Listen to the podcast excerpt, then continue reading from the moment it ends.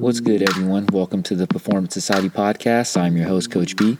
In this podcast, we'll be talking to coaches, professional athletes, and other fitness professionals about their training, personal stories, and how sports have impacted their lives. In this podcast, we will talk about their successes, their failures, and their evolution as an overall professional. Thanks for tuning in. I hope you enjoy.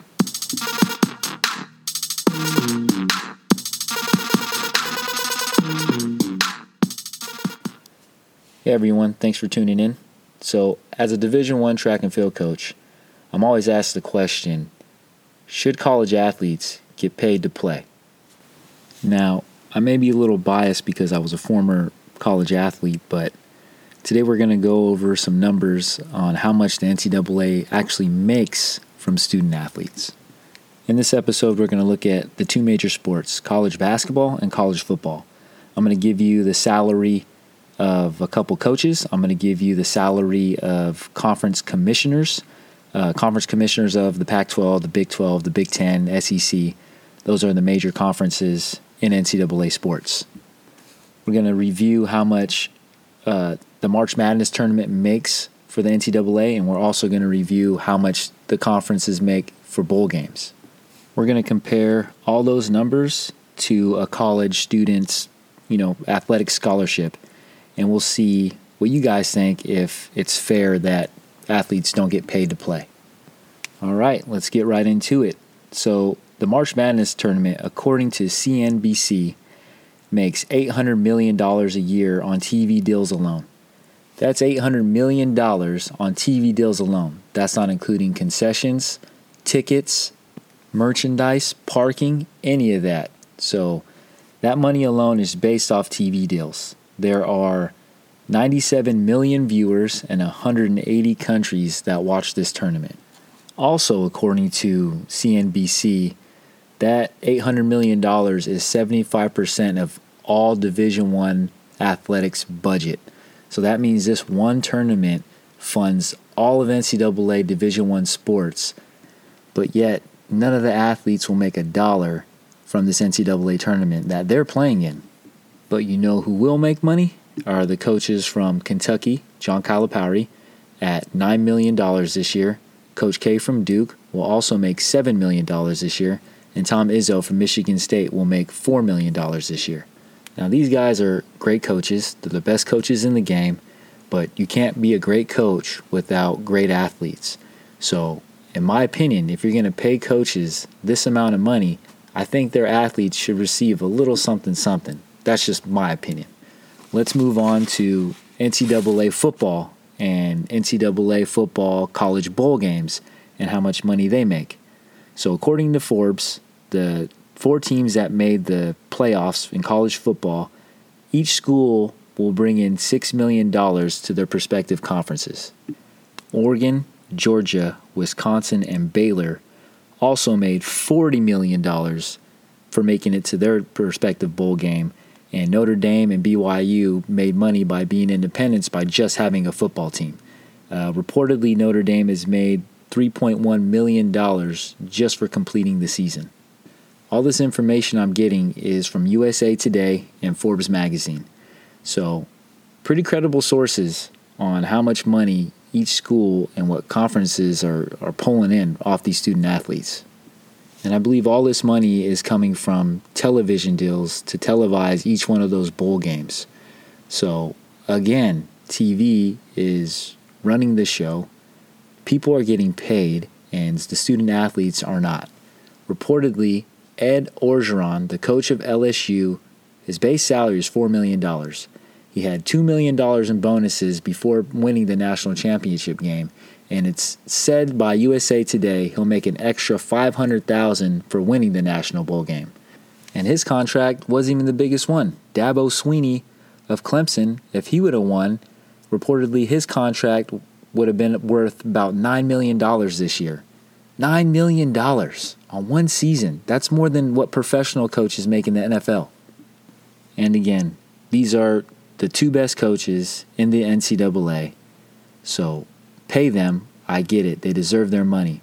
But it's just kind of weird that these coaches and all this money is going to the conferences, but yet none of the student athletes will see a dollar of it. So earlier I mentioned that T V runs the world, and they do.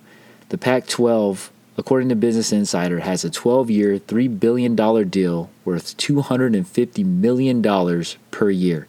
That's about twenty point eight million dollars for each Pac twelve school to distribute those funds uh, pretty much any way they want to. I know that, you know, schools need facilities. They need to upgrade things. Uh, equipment isn't cheap. Travel isn't cheap.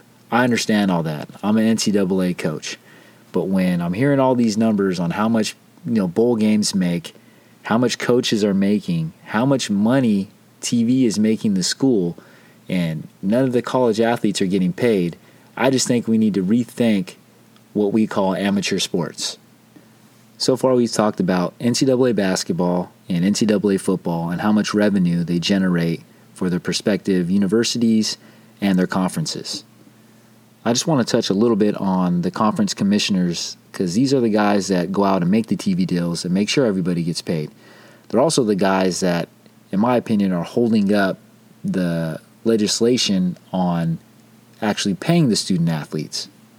I think these conference commissioners have a responsibility of taking care of our student athletes, taking care of our coaches, you know, taking care of everything underneath them, which involves the whole conference. So every university in the conference.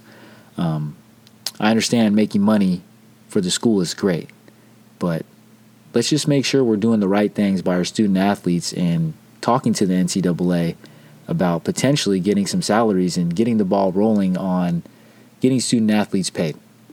I mean, as commissioners, they're making over five million dollars a year. They're making sure their coaches are making over five million dollars a year. I'm sure athletic directors at those schools are making two million dollars a year.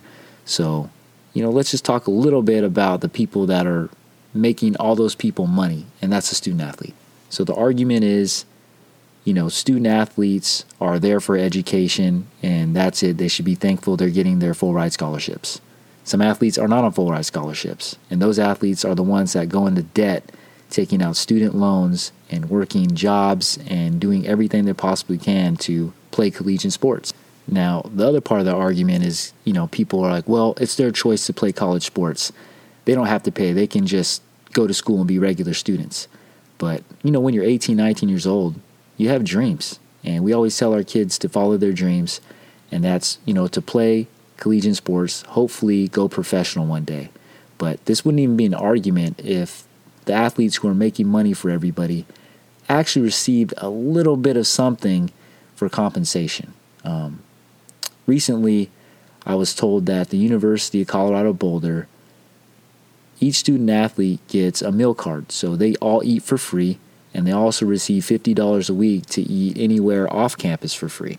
Now, I understand that's not a salary or a check every month, but I think it's a step in the right direction on taking care of student athletes. You know, my student athletes, for the most part, they just, they want to play their sport and they want to be able to eat. They want to be comfortable and not just stress out about where the next meal's coming or if they're going to have enough money to wash their clothes to come to practice or go to school on Monday.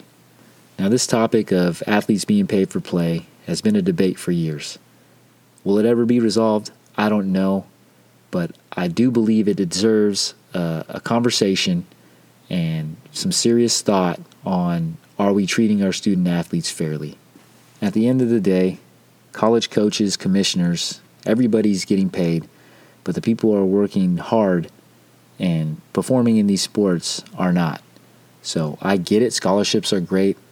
I'm all about education and the opportunities that they're getting. But when you see this much money being floated around, you wonder, where is it going and how come we can't afford to pay our college student athletes? Once again, thanks for tuning in, guys. This is my podcast on athletes being paid for play. I hope you enjoyed it. Until next time, I'm out.